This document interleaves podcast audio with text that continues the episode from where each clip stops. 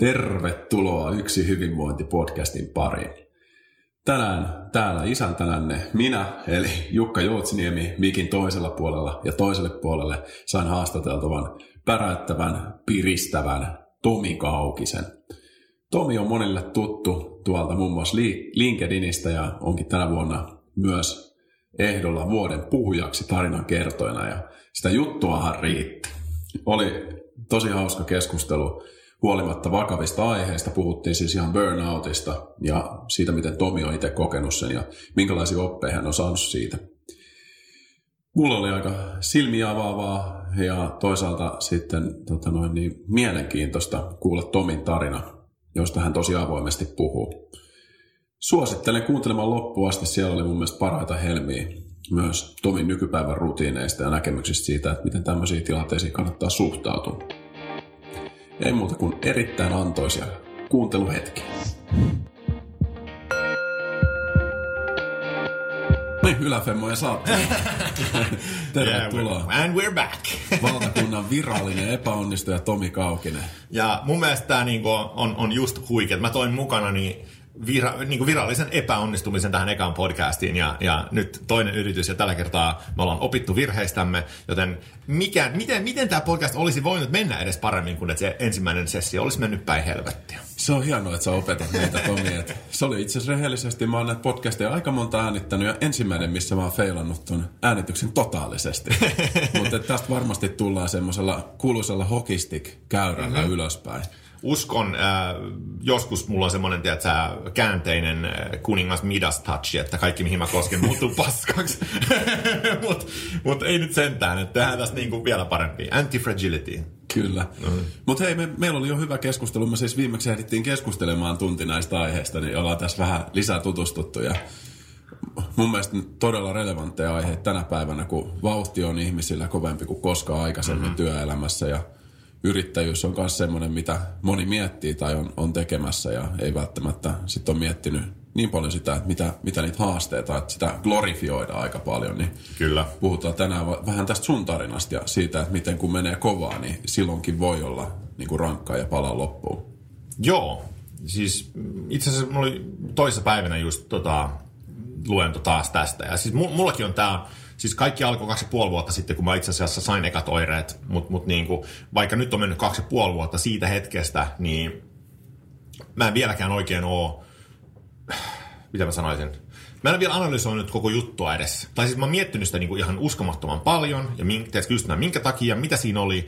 Kaikki nämä jutut on mietitty läpi ja karsittu, mutta mä en vieläkään oikein osaa niin kuin laittaa sormea siihen, että minkä takia se tuli, ää, miksi se tuli ja kaikki tällaiset. Mulla on niin kuin qualified guesses niin sanotusti, mm. mutta siis se on ihan sikavaikea aihe.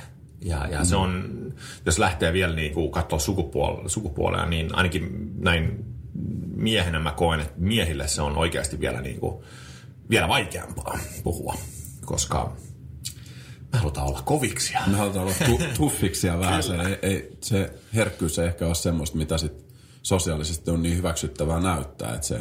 Ei, ei. Ja sitten niin kuin mä en tiedä, minkälaisissa muissa maissa, mä luulen, kaikki, kaikki periaatteessa miehet ympäri maailmaa on aika lailla samankaltaisia eh, hengeltään. Mutta sitten jos katsoo Suomessa, niin kuin, että meillä on ollut, niin kuin, mitä siitä on 70 vuotta sitten suunnilleen ollut niin kuin sota ja meidän aika moni meidän isovanhemmista ja isovanhemmista on ollut sodassa ja tällaista, että se niin kuin, että sitten tulee vähän myös sellainen, että okei, mulla on niinku asiat miljoona kertaa parempi kuin niillä oli arjessa. Ja sitten mä, mä niinku jotain burnoutaan, että vittu mä oon loseri. Että niinku, et nämä jätkät lähti sotaan kaksikymppisinä ja tiedät sä. Sitten on tällaisia mielikuvia sitten, että pelkää olla se heikko. Niin on, ja varmaan siis näkee sen itsekin, että niin kuin meidän isoisät on varmasti tuonut meidän isille sitä kulttuuria, että ei välttämättä ihan hirveästi puhuta niistä tunteista ja mm-hmm. lähdetä puhua siitä, että jos on niin jotain heikkouksia tai muita, vaan, vaan enemmän niin pidetään itsellä ne asiat ja mennään, mennään sitten jonnekin metsään kiroilemaan vaikka. Ei kun joo, just näin. Mä, mä luin itse asiassa, äh, onko se joku social scientist tai onko se psykologi, toi Jonathan Haidt, Uh, just luin sen loppuun, semmoinen kuin The Coddling of the American Mind, joka, ne oli käynyt läpi tilastoja vähän, kun on huomannut, että, että nyky, sukupolvi, joka on syntynyt 95 ja eteenpäin, on, on, on merkittävästi enemmän hauraita kuin, uh, kuin edelliset edeltävät niin sukupolvet. Näinhän on tietenkin aina ollut, että nuoriso on paskaa ja tällaista, mutta mut kaikki tilastot Jenkeissä osoittaa, että jotain on tapahtunut. Ja senkin datan perusteella ne sitten osoittaa, että, äh, että tyttö, niin kuin teini, tyttöjen ja poikien väliset erot ovat aika merkittävät, jos katsoo esimerkiksi pahoinvointia. Äh, tyttöjen pahoinvointi on todella paljon korkeampi kuin pojilla, ainakin mitä ne on raportoinut itse, mutta täysin käänteinen suhde itsemurhiin. Eli tytöt kertoo voivansa huonosti ja voi huonosti. Miehet ei kerro, mutta tappaa itsensä. Ja se suhdeluku miesten ja, ja tyttöjen ja poikien itsemurhilla on, on jäätävä. Se oli, oliko se niin, että se oli neljä kautta yksi tai viisi kautta yksi, että joka tyttö menee viisi jäbää. Ja tämä niin kuin valuu sitten myös aikuiselämään siten, että jos sä katsot tilastoja itsemurhiin esimerkiksi maailmalla, niin se on suunnilleen 8 prosenttia miehiä, ihan siis cross cultural Ja sitten naiset, ne, ne voi huonosti, mutta ne ei ikinä mene siihen final niin kuin askeleeseen, että sä sit oikeasti tapat itse. Ja sitten on eroja myös itsemurhat tavalla, että et naiset itse asiassa yrittää niin sanotusti itsemurhaa enemmän kuin miehet. Uh, ehkä se on enemmänkin semmoinen cry for help naisille monesti, mutta miehet onnistuu siinä, koska miehet käyttää myös tilastollisesti aggressiivisimpia tapoja tappaa itsensä. Eli ne ampuu, ne hyppää sillaltaan, ne, ne tiedätkö, ja sitten niin tytöt käyttää pillereitä. Et siinä on myös sellaisia eroja, että niinku, siis toi viittaa siihen, mä sanoin, että se on niinku kausaliteetti tai tällaista, mutta siis toi viittaa siihen, että miehet, ne, ne ei saa sitä sanaa suusta, vaan ne mieluummin sitten menee tekee sen tyhmän päätöksen. Mm. Se on kyllä mielenkiintoista, jos miettii niin hyvin tälleen niin kuin geneettisen historian kautta, mistä me tullaan ihmisinä, niin tuhansia tuhansia vuosia sitten, kun me ollaan kuitenkin meidän kehityshistoriasta suuri osa eletty vähän siellä niin kuin niin. metsästyskeräilymaailmassa. Jep. Niin siellähän niin kuin sama on tutkittu myös, että niin kuin miehille se oli se, että nuotion ympärillä on tehty ilta askareet, niin siinä puuhaillaan vielä jotain ja sitten siinä nuo, iltanuotio sitten voidaan ehkä jakaa, mutta naisilla on enemmän se, että oli enemmän sosiaalista elämää, mm. ei ollut sitä metsästystä mm. muuta, minkä aikana niin kuin totuttu jakamaan sitä asioita purkamaan, purkamaan niitä stressitekijöitä, niin meiltä ehkä puuttuu vähän nykymaailmasta, kun digitalisaatio on ajanut, ajanut meitä eteenpäin ja katsotaan Netflixiä illalla ja turrutetaan, että ei ole semmoista aktiivista palautumista, missä tehdään jotain, mikä olisi oikeasti terve, tervettä sulle niinpä, palautumisena, niinpä. vaan on, on sitten semmoista niin kuin täysin passiivista palautumista, mikä ei sitten avaa sitä tunteiden arkkua ainakaan. Ei, ja tätähän niin kuin, onneksi tätä tutkitaan paljon ja on huomattu just näitä, näitä sukupuolen välisiä eroja ja monet, monethan niistä on biologisia ja ne on tullut evoluution niin kuin, mukana. Et ne on aika kovasti niin kuin, ne on aika hardwired monesti, että vaikka meidän aivot on plastisia ja kaikkea niin kuin tällaista, niin, niin, niin siis kulttuurien, cross-culture kaikkea, niin tämä on samat trendit on niin kuin joka paikassa, että, että miehet vaan niin kuin on hiljaa. Uh, Mutta mut sitten sitten tietysti se, että mikä on mielenkiintoinen myös niin kuin approachi tuohon asiaan, kun, yleensä puhutaan siitä, että miehet ei osaa näyttää tunteita. Uh, Mutta sitten joku, joku kirjoitti fiksusti, mä en muista se oli, mutta kirjoitti fiksusti, että okei, mutta nyt pitäisi määritellä tämä tunteen näyttäminen vähän, että et, et, et, et, nykykeskustelussa tunteen näyttäminen näyttäisi aina olevan itkemistä ja niin tällaista, mutta sitten joku sanoi, niin, mutta jos sä katsot sitten, että historiallisesti, niin mitäs jos miehen tapa näyttää tunteita on esimerkiksi kulttuuri, maalaa tauluja, ää, kirjoittaa kirjoja, poesiaa, lyriikkaa. Et, et, eikö nämäkin ole tun, niin kuin, tavallaan tunteen näyttämistä, jollain mm. syvimmän tunteiden niin kuin, näyttämistä ja haavoittuvuutta, just lyriikkaa ja tällainen kirjallisuus, niin kyllä miehet on aika hyviä niissä asioissa kyllä, niin kuin kirjoittamaan ja, ja niin kuin, sitä kautta, että ne on niin kuin, välillisesti niin kuin, et, et miehet ehkä näyttää sit välillisesti sitä tunne, tunnetta mm. eri tavalla ja, ja et, et, toi ainakin piti mut ajattelemaan, että niin, että perkele, että on, onko meillä joku mittapuu siihen, että tunteen, että minun aina, on pakko olla aina tätä. Että eikö Picasson taulut tai, tai Mona Lisa, ei sekin ole sisimpiä tunteiden näyttämistä, mutta eri tavalla. Hmm. I don't know. Kyllä, kyllä. Mutta hei Tomi, olisi, olisi niinku mielenkiintoista, että sä oot kertonut tosi paljon avoimesti, mun, mun mielestä mikä on ollut tosi hienoa ja on semmoinen niin kulttuuriteko ehdottomasti tästä sun burnoutista, ja mikä on aika lähiaikainen niin se on varmasti niin kuin aika niin kuin opettavainen tarina monelle. siinä mielessä, että sit, se on niin vaikea, kun on itse siinä syklissä, niin tunnistaa, tunnistaa, millä mm. se tuntuu, mitä ne merkit on itsellä. Ja etenkin, kun sullakin on tämä tarina, että sulla meni kovaa siinä vaiheessa. Mm. Niin take us back there. Että et, vähän niin kuin Joo, ähm, mistä, mistä kaikki lähti, lähti, jos ei mennä ihan juurille? Mutta... Joo, joo ei, ei mennä. Mutta siis jos mä recappaan nopeasti, niin, niin tota, mun tuli elämänmuutos joskus ku, äh, 19-vuotiaana, äh, kun mä en ollut vielä, siis mä skippasin lukion, oli vähän niin kuin tein tyhmiä päätöksiä nuorena, niin, niin mä sitten olin Raksalla monta vuotta, kun sain sellaisen ahdistuskohtauksen siitä, että mun on pakko tehdä jotain mun elämällä, josta syntyy sellainen hullu drive sitten, koska yksi mun, työ, yksi mun kollega sanoi silloin, että, että jos en mä te, tai se oli 50-60-vuotias jotain ja sanoi vaan, että on liian myöhäistä muuttua, että se oli tosi pettynyt omaan elämään ja päätöksiin, mitä se oli tehnyt. Ja sitten mä olin vaan, että Herra Jumala, mä en halua katua mitään. Ja mä menin takaisin kouluun, siitä lähti semmoinen hullu siis tekemisen meininki. Ja se vei mut sitten Tukholman kauppikseen. Mä menin rahastoon duuniin, äh, tienasin hyvin ja niin kuin kaikkea tällaista. Sitten mulla tuli 30 eksistentiaalinen kriisi, kun mä huomasin, että raha ei välttämättä ollut se maailman tärkein asia. Mm. kun mä huomasin, että just kun pääsin sinne Maslovin niin kuin vitosportaalle ja oli kämpät ja turvallisuus ja ruokaa ja näin, niin, niin sitten sit korostui just se, että mitä mä teen mun ajallani. Ja sitten kun se aika ei ollut niin hauskaa sen rahastossa, vaan se oli periaatteessa vaan rahan tienaamista, niin sitten tuli semmoinen pieni tyhjyys ja mä hyppäsin sitten yrittäjäksi. Ja mä en, mä en, se on vaikea pinpointtaa, että missä, miss, missä se burnout on niin kuin lähtenyt. Mm. Uh, Mutta mä sanon siitä niin kuin yrittäjyydestä sen, että se on, niin kuin, se on ollut mun elämän niin kuin, aivan ylivoimaisesti parasta aikaa. Uh, kaikki, kaikki kahleet ympäriltä on niin kuin poistettu ja sä, se vapaa ihminen, mikä on luova, pääsee niin kuin esiin sieltä. Kun, sä ei tarvitse niin kuin kenellekään selitellä, mitä sä teet ja kaikkea tollasta. Niin kolme, neljä ensimmäistä vuotta oli semmoista niin kuin, vähän kuin olisi rakastunut, eli ekstaasia.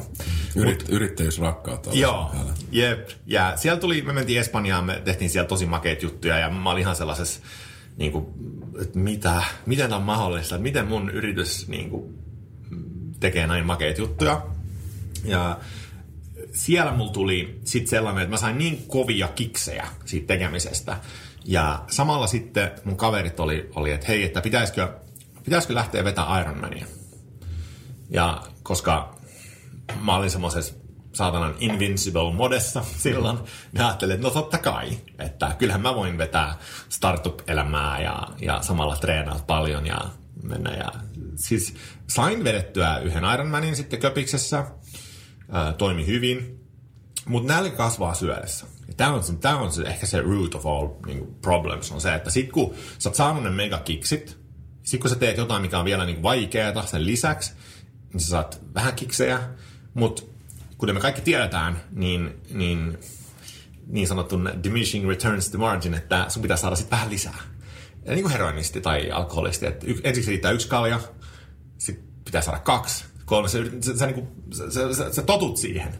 Ja sä haet vaan enemmän haasteita koko ajan. Joten sitten sen köpiksen armen jälkeen, niin mä olin, että hmm, sitten mä olen rationalisoimaan itselleni, että niin, mutta ehkä se köpiksen Ironman olikin vähän liian helppo. Mun pitäisi löytää joku vaikeampi. Ja jos mä saisin veikata, niin se alkaa tässä. Se downfall alkaa niin kuin tässä. Ja, ja mä valitsin sitten Zyrikin Ironmanin, um, jossa oli sitten alpeilla pyöräilyä vähän vaikeampaa niin kuin sitten. Mutta samalla, samalla tässä yhteydessä tapahtui toinen juttu, mikä tekee tästä niin vaikeaa ymmärtää, mikä siinä meni niin kuin vituiksi niin suoraan sanotusti. Saman aikaa, kun mä aloin etsimään uutta haastetta, niin mun startupin niin kuin NS-toimikuva tai tuote, tai mitä nyt sanoisin, muut täysin. Eli me oltiin tehty semmoista kuluttajatuotetta, mistä mä tykkäsin tosi paljon, ja se muuttui sitten jossain tässä akselilla sellaisia, josta mä en ollut ehkä niin kikseissä. Eli se muuttui sosiaalista mediasta enemmän mainos, mainosplatformi suuntaan. Ja mulla mulla tuli niinku siinä pari sellaista, niinku, että niinku, et, et vitsi, että mähän en tykkää mainoksista itsekään. Että et nyt mä niinku myyn sitä loppupeleissä. Vai siinä oli sosiaalinen niinku, aspekti, mutta silti se, niinku, se, se game siellä loppu, loppupeleissä oli kuitenkin mainostus. Niin, sitten mä olin vaan niin kuin, että no vittu, en mä tiedä, painetaan nyt niin kuin menee. Ja, myin sitten sitä tuotetta, josta mä, siis möin intohimolla kyllä. Kyllä mä olin ihan täysin niin kuin mukana pelissä ja näin. Et voitettiin jopa semmoinen hackathon-kilpailu, iso teleoperaattorin hackathon-kilpailu niin kuin sillä ja kaikki meni niin kuin hyvin. Mutta sitten joku kysyi mut just, kun mä postasin LinkedIniin näistä, ja kysyi, mi- mi- mitä merkkejä sulla niin oli ennen kuin se tuli. Mm. Niin, mm. Ei mitään. Mun tietääkseni. Eli, mutta kyllä ne oli siellä.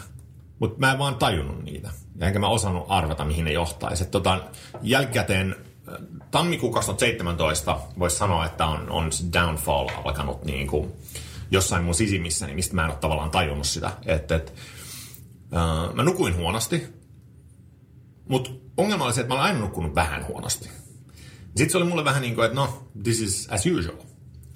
Sitten mä kävin mun friendilla on oma sali, niin mä, sillä oli totta tommonen, äh, mikä se on, äh, verenpainemittari. Hmm. Se, se, tsekattiin mun verenpaine, joka oli joku, tiedätkö, 170 kautta 95 tai 96. Sitten se oli vaan, että tämä on aika korkea verenpaine jäbällä. Sitten mä olin vaan, että no katos perkele, niin onkin, että... No mutta se varmaan johtuu tästä kovasta treenistä. Really. Uh, en mä sitten välittänyt siitä, en mä mindannut sitä ja mä aloin miettiä, että pitäisikö syödä vähemmän suolaa ja tiedät, bla bla bla. Otin sen uudestaan, yhtä korkea. Tämä oli maaliskuussa 2017. Huono työunet oli edelleen ja silloin tällöin tuli otettu unilääkkeitä ja rauhoittavia sajunta. Ja matkustin sitten niin kuin maaliskuussa varsinkin sinä vuonna just Nykistä, sitten sieltä Singaporeen, siis ihan vitun fucked up time zoneja koko ajan. Ei ikinä kunnon lepoa koko ajan niin rassas. Ja sitten mä menin huhtikuussa vielä triatlonin treenileirille äh, Fuerteventuraan, jos mä sitten tein tosi kovan treeniviikon. Äh, mutta sitten, sitten se tuli sieltä.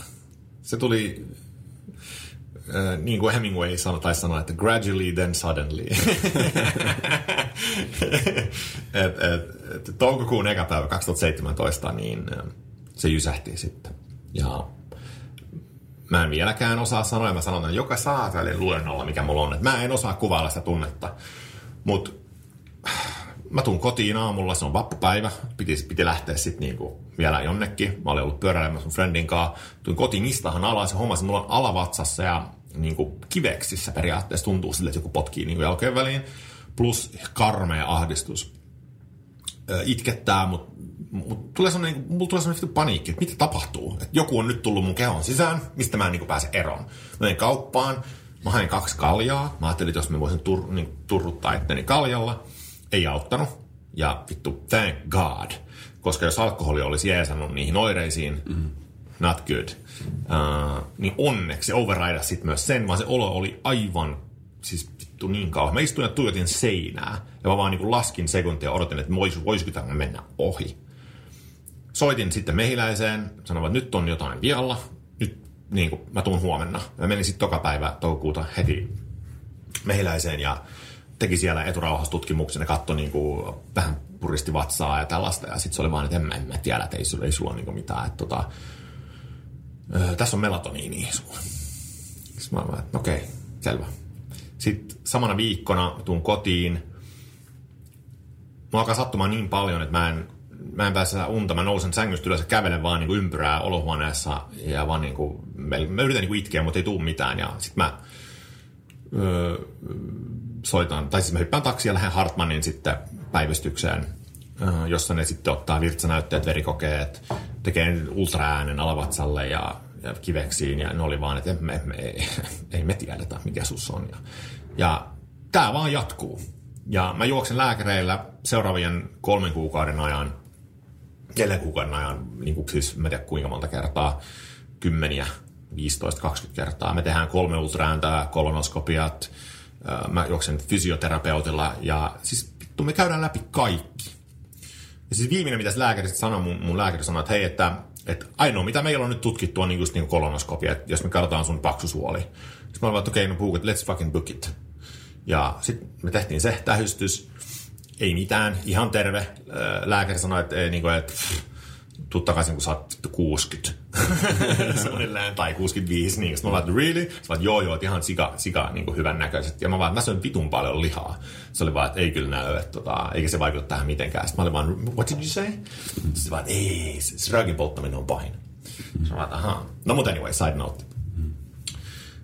Uh, samana kesänä, kun mä juoksin tätä lääkärivisittiin, niin meillä on myös rahat loppumassa. Ja se vähän helpotti jossain vaiheessa siinä kesäkuussa. Tuli pari semmoista viikkoa, jossa se vähän hellyt, he, niin hellitti. Ja nyt jälkikäteen kun katsoin, niin itse asiassa mähän, mähän tein töitä vähemmän ja mä lopetin treenaamisen ajoittain. Ja sitten se hävisi. Hmm. Mutta sitten tuli niitti, koska sitten me klousattiin rahoitusrundi, joka oli lähes 700 000 euroa. Ja se sitten mun ymmärtääkseni triggeroi sen, sen pysyvän paskan olon. yleensähän se on niin, että jos teet vitusti duunia, sit sä niinku saat sen maaliin, niin sitten tulee se flunssa tai mikä sieltä niinku tulee. Niin mulla kävi näin. Ja, ja mä istun, mä muistan, mä postasin Facebookin linkkin, että hei, mä closein niinku, tiedätkö, ison rahoitusrundin ja kaikki hyvin, mutta siis siinä kuvassa mä näytän, että mä hymyilen, mutta joo, tosiasia oli se, että mä, mä ryömin tyyli mun hotellihuoneeseen niin kuin siitä ja, ja niin kuin, yritin vaan... Oliko tämä jotain niin kuin ympäri vuorokauden työtä ennen sitä vai minkälainen ajanjakso se sitten oli? Se oli, ei se ympäri vuorokauden töissä, se oli enemmän sellaista henkistä niin kuin raskautta, koska siinä oli sellainen tilanne, että jos ei me oltaisi saatu sitä rahoitusta, niin me oltaisiin konkattu. Niin siinä oli sellaista koko ajan, että vitsi, että meneekö tämä maaliin vai eikö, että pitäisikö alkaa miettiä, mitä mä teen seuraavaksi, koska kaikki säästöt ja kaikki oli palannut siihen niin kuin, niin kuin startuppiin. Että oli niin kuin stressi, että mitä vittu mä teen, jos ei tämä tapahdu. Et, et, et, et, mut, mut, joo, et, semmoinen niin kuin, mitä mä sanoisin, rahastressi ja kaikkea niin kuin tällaista. Ja sitten kun se tuli, niin sitten sit mä tiesin, että okei, vittu, mulla on, mulla on niin kuin aikaa nyt taas niin kuin vuosi, tai mitä se sitten oli, mitä sillä pärjäsi yhdeksän kuukautta tuli taas huh, ja silloin se kroppa pisti niin kuin kaikki peliin. Ja sitten mä juoksin, niin kuin mä sanoin lääkäreillä, um, se mikä oli hämmentävää, oli, että mä luulin, että se oli fyysistä, koska ne kivut ja se oli tosi fyysisiä. Ja se ahdistus, mä en osannut tietää, oliko se kausaliteetti minkälainen, että ol, oliko mä ahdistunut sen takia, että mulla oli kipeätä. Koska jengihän saattaa ahdistua, jos niillä on kroonisia kipuja. Uh, vai oliko niin, että tätä ahdistusta oli vain yksi oire? Tiedätkö, mä en osannut, niin kuin, se, oli, se oli, oli aivot ihan tahmeet, niin kuin, että, että mistä tämä tulee. Ja sitten kun se oli koko ajan päällä, niin, niin se, se, se syvä ajattelu hävisi. Kun, kun oli kivuissa, niin on hirveän vaikea fokusoida niin tosi syvään jotain muuta. Koska se kipu tavallaan aina hakee sitä huomiota. Sehän on periaatteessa sellainen, että kuuntele nyt saatana minua. Sitähän se kipu on että teen nyt jotain. Mutta sitten kun oli juossa lääkäreillä ja tehnyt kaikki näin, niin sitten mä olin niin kuin, että what the fuck do you want? Niin kuin from me. Mm. Että et tuli, mä niin melkein raivostuin sille, että miksi sä tuut takaisin, mitä vittua sä niin haluat multa, että mä oon tutkinut itteni jo. Mm. Sitten mä lähdin, päätin lähteä lomalle Portugaliin kymmeneksi päiväksi. Ähm, sanoin, että nyt, nyt niin kuin, pff, mun on pakko testata, toimiiko tämä loma. No kun ei se toimi se, se lisäsi mun hämmennystä vielä enemmän. Mä olin siellä Portugalissa, ja mulla oli aivan kauhea olo. Kaikki tuntuu täysin merkityksettömältä, koko elämä tuntui siltä, että ei niin kuin, millään ei ollut mitään väliä enää. Mm. Siis tosi syvi, syvissä väsissä niin olin siellä ja se mun mimmi sinne silloin ja, ja mä niin kuin yritin, mutta mä en niin jaksanut illallisen jälkeen, mä olin vaan, että vittu mennään niin nukkumaan ja ja sit, se oli vaan weird. Uh, silloin mä olin, että okei, okay, loma ei auta. Sitten mä menin tota, marraskuussa taisi olla psykiatrille. Sanoin, selitin sille, niin kuin, että mä en tiedä, mikä vittu mus on vikana. Ja sitten psykiatri vaistui siinä, että no, että et, mitäs jos kokeiltaisiin vaikka tällaista masennuslääkettä, venlafaksiinia, että se voisi jäästä just näihin kiputiloihin. Se on niin uuden sukupolven masennuslääkettä. Sitten mä olen vaan niin kuin, että pff, I don't think so. Et, et, en, toi on niin vika-optio, koska niissä on kaikkia sivuvaikutuksia. En mä halua mielellään puskea kemikaaleja mun kehoon. Sitten se oli vaan, okei, okay, it's, it's your call. Niin kuin. Ja sitten mä päätin, että okei, mun pitää nyt alkaa meditoimaan enemmän.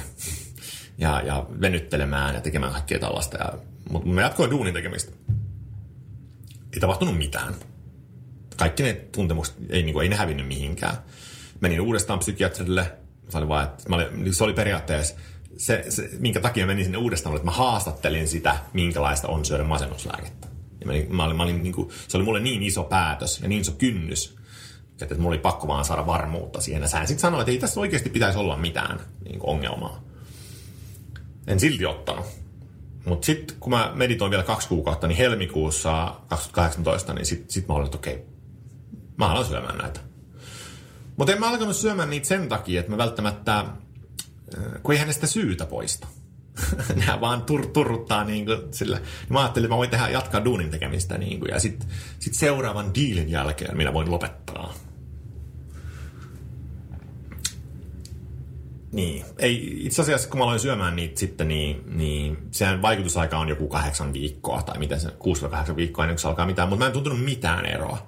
Mä lensin Tokioon slushiin, se oli aivan kamala reissu mulle, mä vaan niin halusin kotiin, mutta mut mulla oli pakko tyyliin, mä halusin vaan diiliä, että firma, että mä, mä pystyisin hyppää pois, mutta firma pystyisi jatkamaan sillä liikevaihdolla, mitä mä olisin saanut, ja sitten mä olisin voinut tulla takaisin niin jotain sitten yritin niinku diilejä hakea ihan, ihan, siis ihan hiessä.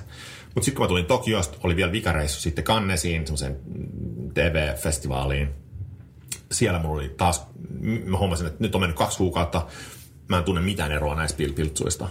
Mä tulin sieltä kotiin, niin sitten sit mä olin vaan, että nyt, nyt mä oon niinku vuoden kärsinyt. Että, että nyt ehkä pitää tehdä se, se päätös, jota mä oon tässä yrittänyt lykätä. Ja sitten mä sanoin vaan, että ei vittu, että en, en mä pysty enää. Ja heti tuli vapaampi olo. Mm. Heti.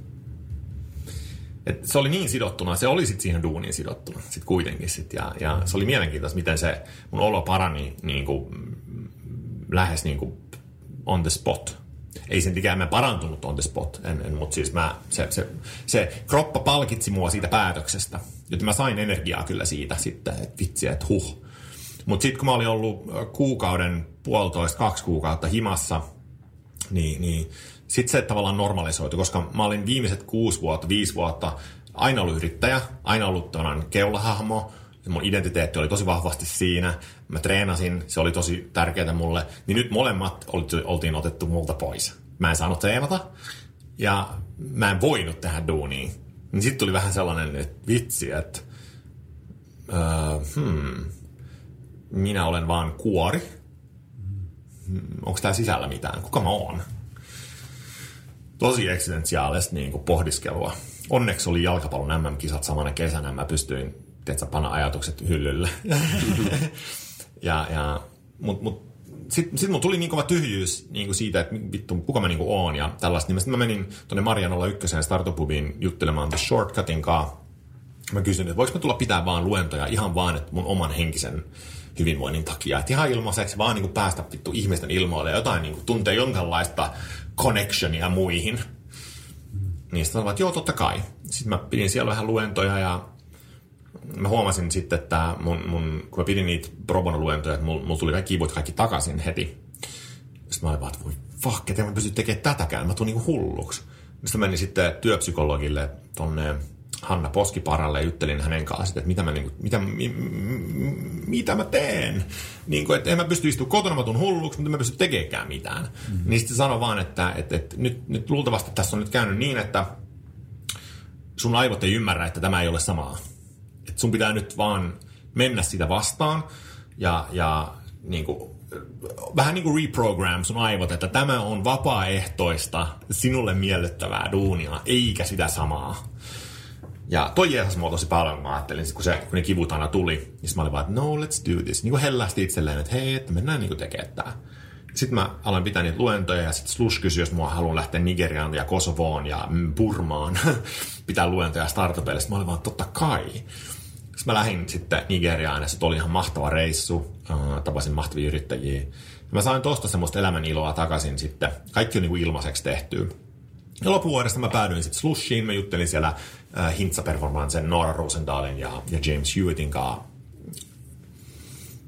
Mutta sielläkin lavalla mulla oli vähän vatsakipeä, niin kuin, tai siis selkäkipu, että mä ollut niissä niin kuin kahdeksan kuukauden aikana edes palautunut mitenkään vielä. Ja alkuvuodesta sitten mä mietin, että no ehkä mä voin tehdä näitä puhekeikkoja taas. Mä tein vähän ilmaisia keikkoja taas silloin ja alkoi tuntua koko ajan paremmalta ja paremmalta, kunnes sitten joku sanoi, että mä voisin maksaa sulle tästä keikasta. Mm. Tai jossain maaliskuussa. Sitten mä olin vaan, että herran jumala, että saaks mä rahaa niin tästä, että mä teen, mitä mä teen, kun puhun. Ja siitä sitten lähti ja mä äh, MySpeakerin listoille listas mut sitten sinne semmoinen puhuja yhteisö ja mä olen saamaan maksullista keikkaa. Mä julkaisin mun äh, kotisivut License to Fail. Äh, kirjoitin sinne kaikki nämä uupumusjutut, ja ne sai tosi hyvää resonanssia sitten se, että, joku puhuu niin avoimesti siitä, mikä oli mulle kans terapeuttista, tietenkin kirjoittaa siitä, koska mä itse tykkään lukea haavoittuvista ihmisistä ja inhimillisistä ihmisistä. Mä rakastan esimerkiksi Karl Uwe Knausgordin Min Kamp, äh, mikä se taistelu, niin en tiedä onko se suomeksi. Mutta mut, kun se, se on niin brutaalisen rehellinen niissä kirjoissa, niin se on ihanaa, koska jos ei koko ajan puhu toistenkaan ja niin kuin kaikki on tosi rehellisiä sulle, niin sit sä ajaudut sellaiseen ajatusvirheeseen, että, että muut on tosi perfect ja niillä on ongelmia ja kaikki pärjää niin hyvin täällä ympärillä. Ja sitten kun joku vaan tulee sanoa, että vittu, tää on ihan shaibaa.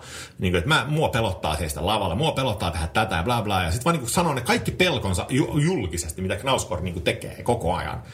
Sitten tuli vaan, että hei, ihanaa, että täällä on tällaisia ihmisiä mm. olemassa. Niin sitten mä ajattelin, että no jos mäkin kirjoitan, niin joku ehkä sanoo näistä niin ajatuksista sit kans energiaa, että ei tarvi esitellä. Mm. Että life goes on. Ja se oli niin ihanaa, kun, kun tilitti ne kaikki jutut, niin, niin tuli sellainen fiilis, että, niin kuin, että I'm fucking untouchable. Että mä oon, niin kuin, mä oon kertonut teille mun syvimmät vittu salaisuudet, äh, mun kaikki paskimmat olotilat, niin se on ihan sama nyt, mitä te sanotte mulle. Mä oon jo ollut pohjalla. Ja se oli sikavapauttavaa.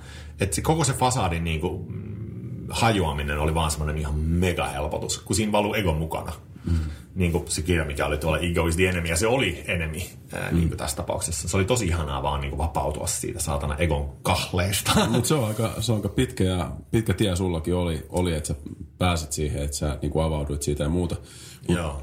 Jos menee takaisinpäin sinne, sinne niin kuin hetkiin, kun sä olit vähän niin kuin matkalla tonne, ja se olisi ollut ennaltaehkäistävää, mutta oli niinku kova drive ja mm. asiat meni eteenpäin ja muuta, niin se, sä et tietenkään ollut kokenut sitä myöskään ennen ja sä et tunnistanut niitä oireita ja muuta, niin mitä sä luulet, mitkä olisi voinut olla sellaisia asioita, mitkä olisi voinut jeesaa sua ennalta sitten?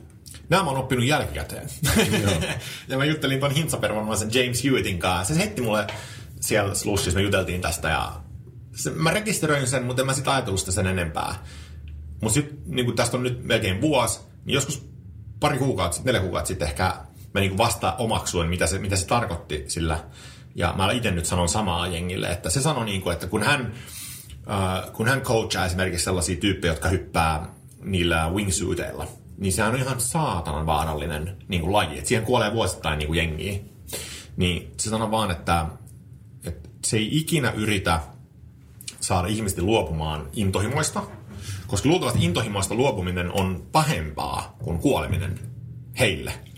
Joten se, mitä pitää tehdä tuosta tilanteesta, mitä hän suositteli, oli, että et, et ei ikinä estä sitä intohimoa, antaa ihmisen tehdä siitä, mitä rakastaa, ja antaa sen drivein olla siellä. Ei yritä niinku sitä drivea kuristaa tai niinku jotenkin poistaa kuvioista, vaan rakentaa tyynyjä ympärille sen sijaan.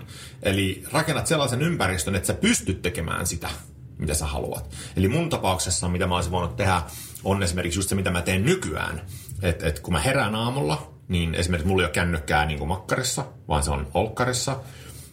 Mä jään sänkyyn, mä teen 20 minuutin hengitysmeditaation, jotta mun keho niin kuin herää aivan rauhassa.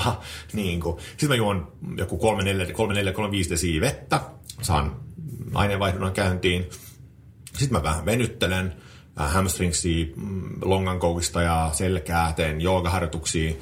Äh, sen jälkeen mä kirjoitan jotain tekstiä. Äh, ja vasta sitten niinku ehkä kaksi, kaksi tuntia herätyksen jälkeen, kaksi puoli, joskus kolme, mä vasta avaan niinku kännykän edes. Mm. Niin, niin itse asiassa mä huomannut, että mä saan tosi paljon aikaiseksi niin kuin sillä. Koska aamulla jos aivot on täynnä kaikkia kreatiivista niin kuin energiaa ja, ja niin kuin, sä et lähde siihen, sä, et, sä olet kontrollin siitä, sä et anna niinku näiden laitteiden viedä sua. Mm. Niin toi on ollut yksi. Ja sitten myös iltarutiinit. Että kännykkä ei tule sänkyyn. Uh, sä et katso kännykkää tuntia puolitoista tunnia ennen kuin sä menet nukkumaan. niin jos mä olisin rakennut tuollaisia tyynyjä sinne, että mä olisin oikeasti, niin kuin, että hei vittu, mun pitää levätä, tämä on tärkeää mulle. Ja, niin kuin fokusoinut sitä unta. Niin en mä varmaan olisi ollut tässä. Mm. Mitä sä luulet, että, että tavallaan noihan on niin kuin todella tärkeitä ja just semmoisia niin pitkällä aikavälillä tosi käänteen tekeviä asioita, mm. mitkä vaikuttaa niin kuin tavat inkrementaalisesti meidän hyvinvointiin, mistä mekin puhutaan Joo. tosi paljon. Mutta mut, mitä sä luulet, että jos sulla olisi vaikka joku kollega tai joku kaveri, jonka sä kuulisit, koska me, meitä on niin kuin meidän työyhteisössä on tämmöisiä ihmisiä, joista voi tunnistaa, että et vitsi, että tuolla nyt ehkä menee vähän liiankin kovaa tällä mm. hetkellä, niin mikä voisi olla semmoinen niin kuin käänteen tekevä niin ei keskustelu? Mikään. Ei, että ei, sua ei olisi pystynyt pysäyttää siihen. Ei. Siis äh, Nasim Taleb sanoo hyvin äh, jossain, mä, lukenut, mä luin itse sen kaikki viisi kirjaa nyt kesällä, mutta tota, se, se sanoi aika hyvin, mitä mä käytän mun luennoissa kanssa, että um, you can never convince, convince someone he is wrong, only reality can. Ja mun mielestä se pätee tähän aika hyvin, että kyllähän mullekin sanottiin, että hei, että menee vähän lujaa. Ja mä olin vaan, no, ei se mulle tapahdu. Sä sanoit lentoonnettomuudet, tiedät sä. Mm. Että et, eihän, eihän mä kuole lentoonnettomuudessa. Mutta kumma juttu, kyllähän niitä ihmisiä kuolee lentoonnettomuudessa. Varmasti siellä koneessa istuu tyyppi, jotka on, että it's not gonna happen to me. Mm. Ja sitten se tapahtuu. Niin kuin, että se on hirveän vaikeata sanoa toiselle. Ja koska siis se, se, se niin suurin ongelma on se, että ihmiset ei arvosta ihan defaulttitason hyvinvointia. That's the problem. Et, et me ei arvosteta sitä, että meillä ei ole mitään ongelmia. Et se on se vitun isoin kynnys, koska jos sä nukut huonosti, okei, okay, you'll survive. Niin kuin. Jos ei sun satu mihinkään, you'll survive. Äh, jos sulla on vähän selkipäin, you'll survive. Niin kuin, että me ei ymmärretä, kuinka hienoa se on olla oireeton. Mm, kyllä, että hyvinvoinnistakin tulee tosi helposti semmoista suorittamista niin. siinä mielessä, että jos sä suoritat kaiken muunkin, niin sit sä varmasti suoritat sen hyvinvoinnin ja vedät sen triathlonin. Että, että hei, totta kai, jos mä vedän Ironmanin, niin kyllähän eihän, eihän tässä ole mitään. Ei, et, aivan. Et, ja, ja sen takia se onkin niin, että sanotaan näin, että mä, sanoin, että niin kuin, mä, mä uskallan väittää, että lähes 100 prosenttia maailman ihmisistä, jotka elää niin kuin länsimaailmassa, niin uni on negotiable. Se on niin, ensimmäinen. Se, ja se on, se on vielä sille ikävää, että tänä, tänä vuonna se on niin kuin mennyt ja tässä niin kuin viimeisinä vuosina tosi paljon eteenpäin se on, asenne. On. Ja mekin ollaan järjestetty UNE SM-kilpailuita, missä ollaan tota noin, niin puhuttu siitä, että kuka on leikkimielisesti paraslautuinen nukkuja, jos kahdeksan tuntia mitataan unta. Wow! Mutta mut, tota, tavallaan just miettii sitä niin kuin asenneilmapiirin muutosta, että aika paljon on vieläkin kuitenkin sitten semmoisia ihmisiä, jotka puhuu siitä, että hei, että et nyt niin kuin just do it. Ja joku Arnold Schwarzenegger on vaikka mm. tyypillinen, että et luulit, että mä olisin saavuttanut nämä asiat, jos mä olisin nukkunut pidempään. Ei kun, niin, ja sitten kun niin kuin Margaret Thatcher niin kuin, ja Ronald Reagan kehu sillä, että tota, hyvä, kehu sillä, että, että ne nukkuu neljä tuntia. Mitä Matthew Walker sitten siinä Why We Sleep-kirjassa sanoi, niin kuin, että luultavasti toi neljä tunnin uni oli just se syy, minkä takia molemmat niin kuin, kuoli tota, Alzheimeriin. Tai niin kärsi Alzheimerista ja oliko se Parkinson tai mitä, mitä niillä oli, mutta just se, että se Alzheimerin linkitys unen, unen puutteeseen on aika, hmm. aika selkeä. Aivot ei pääse puhdistumaan, niin. ei tule sitä tarpeeksi sitä syvää unta siellä. Ja... Exactly. Ja, hmm. ja et, et, siis kun toi on se, että se syy, minkä takia se on niin vaikea ennakoida, on just se, että sä ajattelet aina, että se, se ei iske minun. Ja sitten sit just se, että ihmisille ei ole – normaali hyvä olo ei ole riittävä. Mm. Sä haluat jotain muuta. Mm. Uh, siis Herman Hesse puhuu uh, Arosusi-kirjassa, se käy sen Harry Hallerin niin mielentilaa läpi siinä, ja kaikki Hessen kirjat on, on lähinnä just tästä henkisestä kamppailusta, uh, sun, um, vittu mä en tiedä suomalaisia sanoja, mutta siis periaatteessa sun, sun niin kuin vietti ja henkinen tila. että nämä kaksi näiden kahden ristiriita ihmisen niin kuin mielessä. Kaikki, kaikki sen kirjat on vaan niin tuollaista ihme.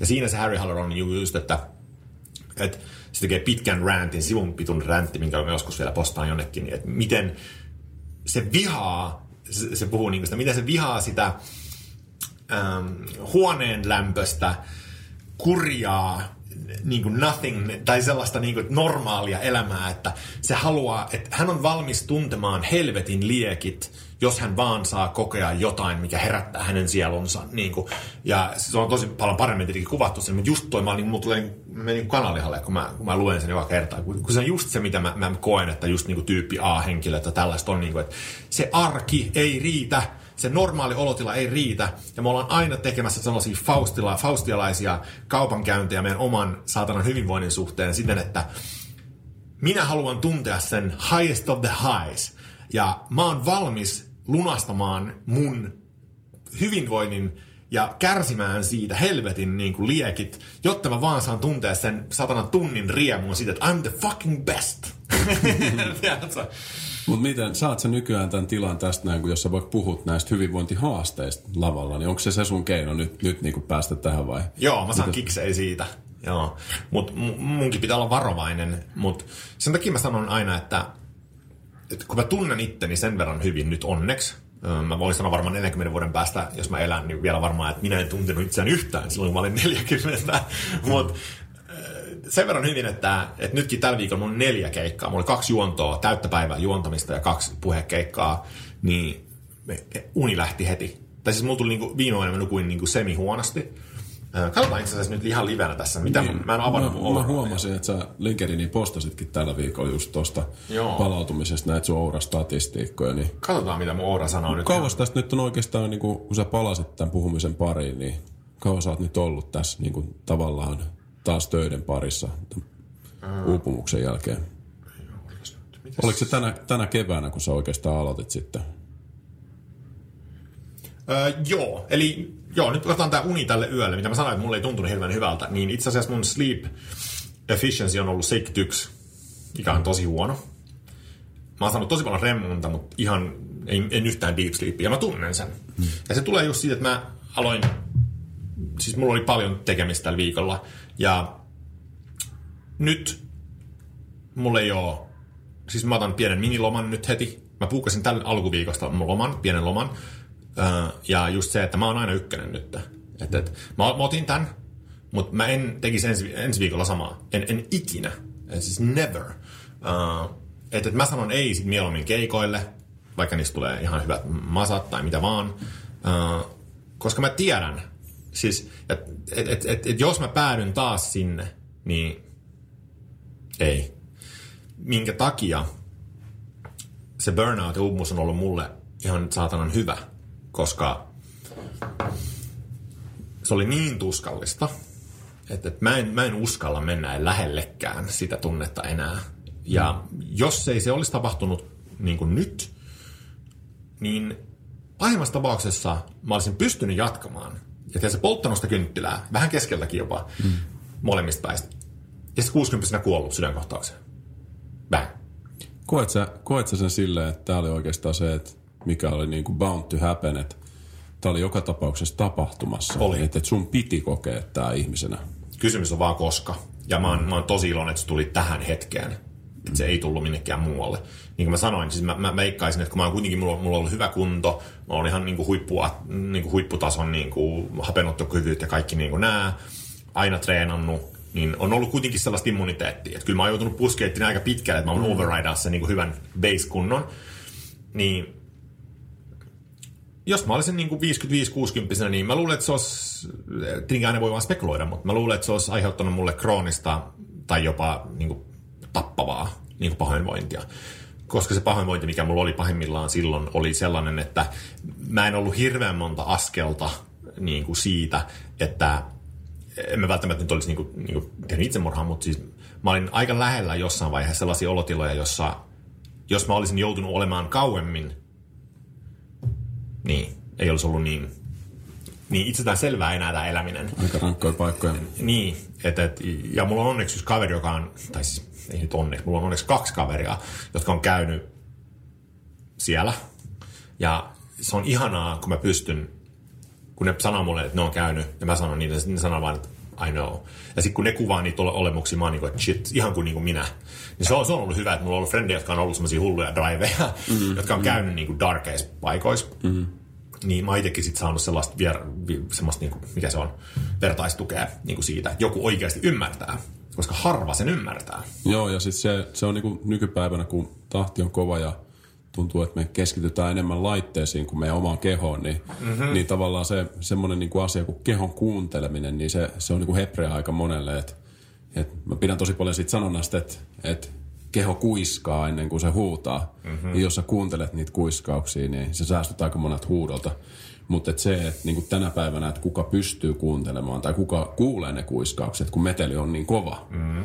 Et se on just niin kuin säkin puhuit, että sulla on niin kuin päivittäinen niin kuin rauhoittumistapa ja muuta. Että se, sekin on semmoinen keino, että ei sitä niin kuin tuommoisessa tilassa, niin ei semmoinen niin kuin vaikka mindfulness-harjoitukset, niin ei ne, kun se vauhti on niin kova, se meteli on niin kova, niin ei ne, ei ne sua niin kuin välttämättä hetkessä saa ärsykkeenä pois siitä. Ei, et, ei. Et, et, tavallaan ne on niin kuin semmoinen asia, mikä pitäisi ehkä luoda rutiiniksi silloin, kun kaikki on kohtuu hyvin. Ja sit sitä kautta kuulla niitä kuiskauksia. Ja tohon mä olin just, just tulossa, sä ennakoit mut tuossa just, että, että nyt kun mä oon rakentanut tosi vahvoja rutiineja, niin kuin mä näin, teillä oli Charles Duhiggin kirja tuolla Tapojen voima, ja mä luin sen joskus monta vuotta sitten jo, niin mä tajusin, että ainoa tapa, jotta mä pystyn jatkaa, niin kuin, kyllä mä tykkään tehdä kaikkea, eihän se niin kuin poistu multa. Kyllä mulla on se drive siellä, mutta just mä sanoin, että tyynyjen niin kuin rakentamista sinne ympärille, mm. niin just, että nyt, mulla on paras tehdä ne nyt.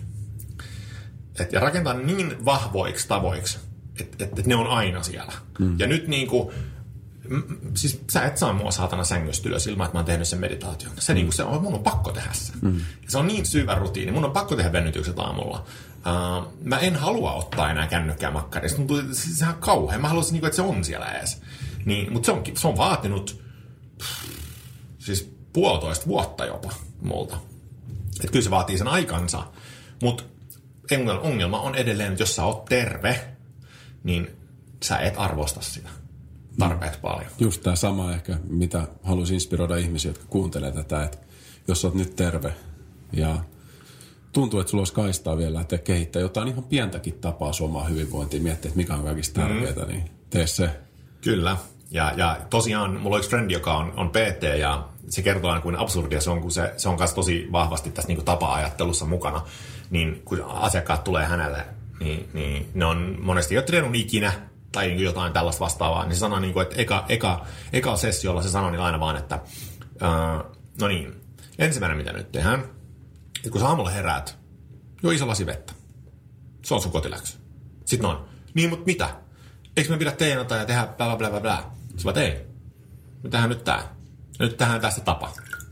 Nähdään ensi viikolla. Se on just näin, että tämä on tämä suorittaminen taas. Että se, se on niinku vaikea ensinnäkin lähteä tekemään niitä pieniä muutoksia, koska mä oon myös huomannut, että kun me ollaan tuhansia ihmisiä nähty, jotka on tehnyt muutoksia, niin se, se just tavoitteiden asettamisen realismi, yeah. niin se on se ongelma. Että se on todella. Mulla oli oikeasti ihan sama, kun mä huomasin jossain vaiheessa, että mä en niin kuin, ole niin hirveän liikkuva, että vaikka mä oon niin kuin, kova liikkumaan, että, että jos mä tuun koko ajan vanhemmaksi, niin ei, ei varmaan helpotu tämä homma. Että, että pitää aika paljon huoltaa sitä kehoa, että tar- saa niin semmoinen rutiini, kun mä aamurutiini esimerkiksi aloin luomaan, niin mulla oli aluksi semmoinen ajatus, tästä on varmaan viisi vuotta, että hei, mä oon tehnyt joogaa, että mä teen 20 minuuttia joka aamu näitä aurinkotervehdyksiä. Ja hmm. Sitten mä, sit mä ajattelin, että hyvä juttu, mä rupesin tekemään sitä, ja sitten mä huomasin, että tulee aika kiireinen päivä sillä viikolla. Enpä tehnytkään. Sitten mä muutin sitä, että ei tämä 20 minuuttia, tämähän niin on ihan väärä. Että, että mä laitan nyt tavoitteeksi, että mä teen yhden venytyksen. Yes. Ja sen jälkeen, sen jälkeen niin kuin homma muuttui, että mä sain aina tehtyä sen yhden venytyksen mm. ja se usein johti siihen, että mä tein aika paljon enemmän ja se tuntui kivalle ja sen jälkeen mulla on ollut se rutiini ja niin kuin nyt, nyt ei ihan niin kuin olympiavoimistelija tasolla olla vielä siinä liikkuvuudessa, mutta, mutta se on hyvä. On. Ja kun, toi on se, kun se sanoo aina, että jengi tulee sinne ja sitten haluaa tehdä 20 elämänmuutosta kerrallaan. Se on niin kuin, että ei! Sitten olette just se, että tammikuussa on sali täynnä ja helmikuussa ei ole ketään. Kun jengi lähtee just sillä, että, että niin kuin hirveä pressure yhteen juttuun, niin sataan eri juttuun. Ja ei saakeli. Eli tee oikeasti se, että jos katsoo, mitä, mitä rutiineja mä oon tehnyt niin kuin puolentoista vuoden aikana, niin se on kännykkä ei makkarin, aamumeditointi, aamuvenytys. Kolme. Mm. Ja mä pääsen niillä todella pitkälle. Kyllä, niin kyllä.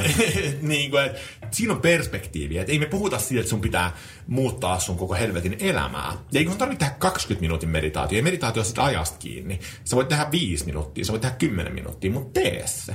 Hmm. Niin kuin sanoit, 2 minuuttia on, älä, älä ota noin isoja larppauksia, niin harppauksia, harppauksia kerrallaan, vaan, vaan tee se viisi minuuttia. Ja sitten kun sä huomaat, että vitsi, mulla tulee tästä hyvä fiilis, että ei tuu sitä tiedätkö, sä makaat, sä oot vähän pöhnäs vielä siinä, sä avaat kännykän ja sä alat stressaa jotain mailia. Niin kuin, että sun keho on, että what the fuck are you doing? Mm. Et niin kuin, ja varsinkin maili, joka on maailman paskin niin kuin, asia työelämässä suoraan sanoen. Siis jos sä avaat sun kännykästä mailin, niin okei, älä vaan katso sitä sit. Sun pitää vastaa siihen, koska sen mailin vaan katsominen on täysin useless. Mitä sä teet? Sä alat sun aivon raksuttaa jotain ja sä et saa closure siihen mm. tavallaan. Fucking stupid. Mm. Niin, mulla, ei ole, mulla ei ole mailia mun kännykäs enää. It's fucking awesome.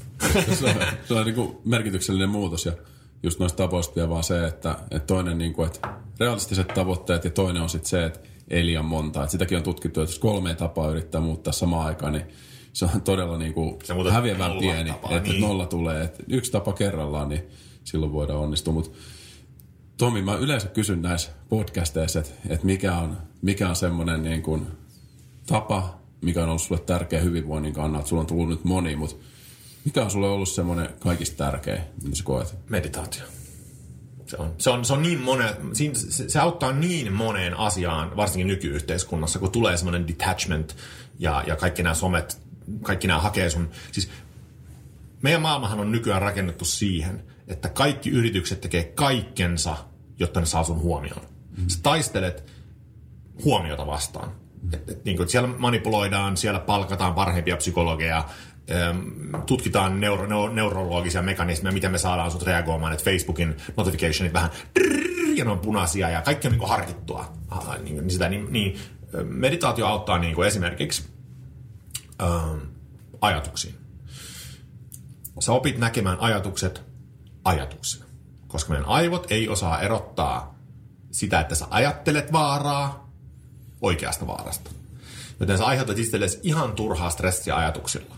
Ja me ylireagoidaan, me rakennetaan suihkussa, me mietitään, miten me argumentoidaan jotain vastaan tai mietitään jotain asioita, mitkä ei ole totta. Ja me aiheutetaan itsellemme stressiä sillä ajatuksilla, jotka vaan ei ole mitään. Ne ei ole olemassa.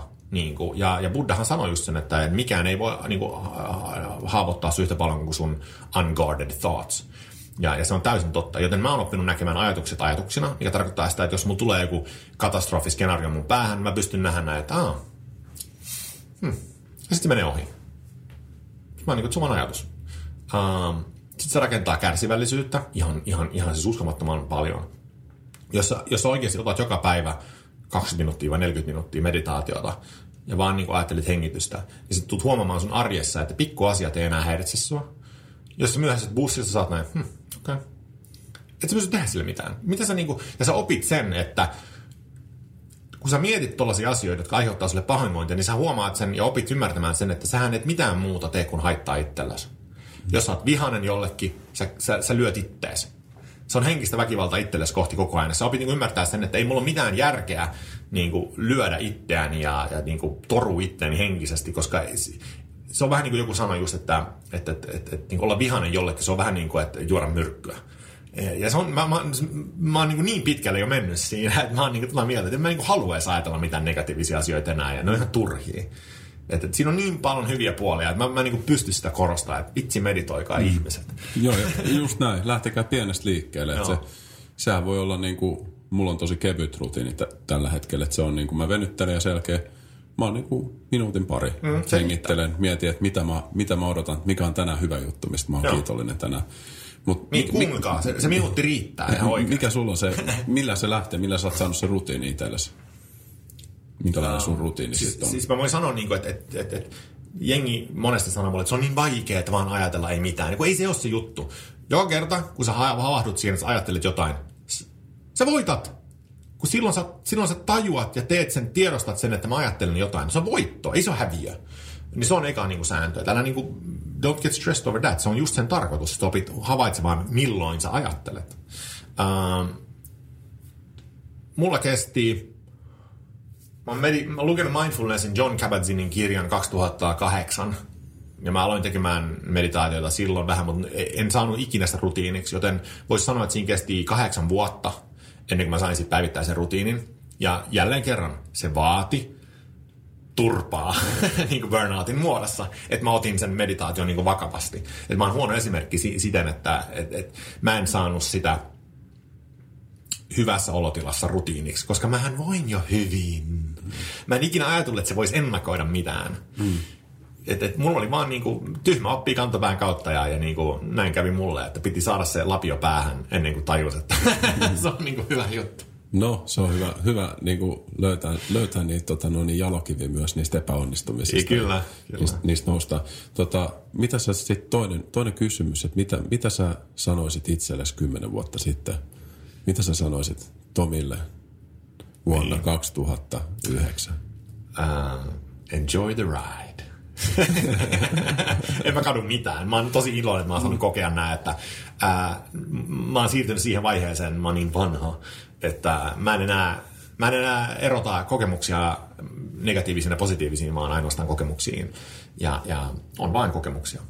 Ja kaikista sä pystyt saada jotain irti. Mä oon, mä oon tosi kiitollinen kaikista paskasta, mitä mä oon saanut. Mä oon tosi iloinen kaikista hyvästä, mitä mä oon saanut. Missä me nähdään sut, Tomi, tulevaisuudessa? Mitä sä, mitä, mitä, missä sua kannattaa seurata? LinkedInissä mä... Sä oot semmoinen mystinen hahmo siellä. Semmoinen tota, noin, niin vastarana kiiski. On. Mä tykkään siitä. Mä, mä, mun suurimmat idolit on semmoisia ikonoklasteja. Mä oon aina digannut ihmiset, jotka menee vastavirtaan ja, ja niin kuin call outtaa tekopyhyjä ja niin kuin tällaisia. Mun niin kuin suurin idoli on muun muassa Christopher Hitchens, joka on ihan uskomaton oli. May he rest in peace. Ja Nassim Nicholas Taleb on kanssa kova. Se vetää housusta alas noilta kaikki finanssialan kuset, kuset, kusettajilta.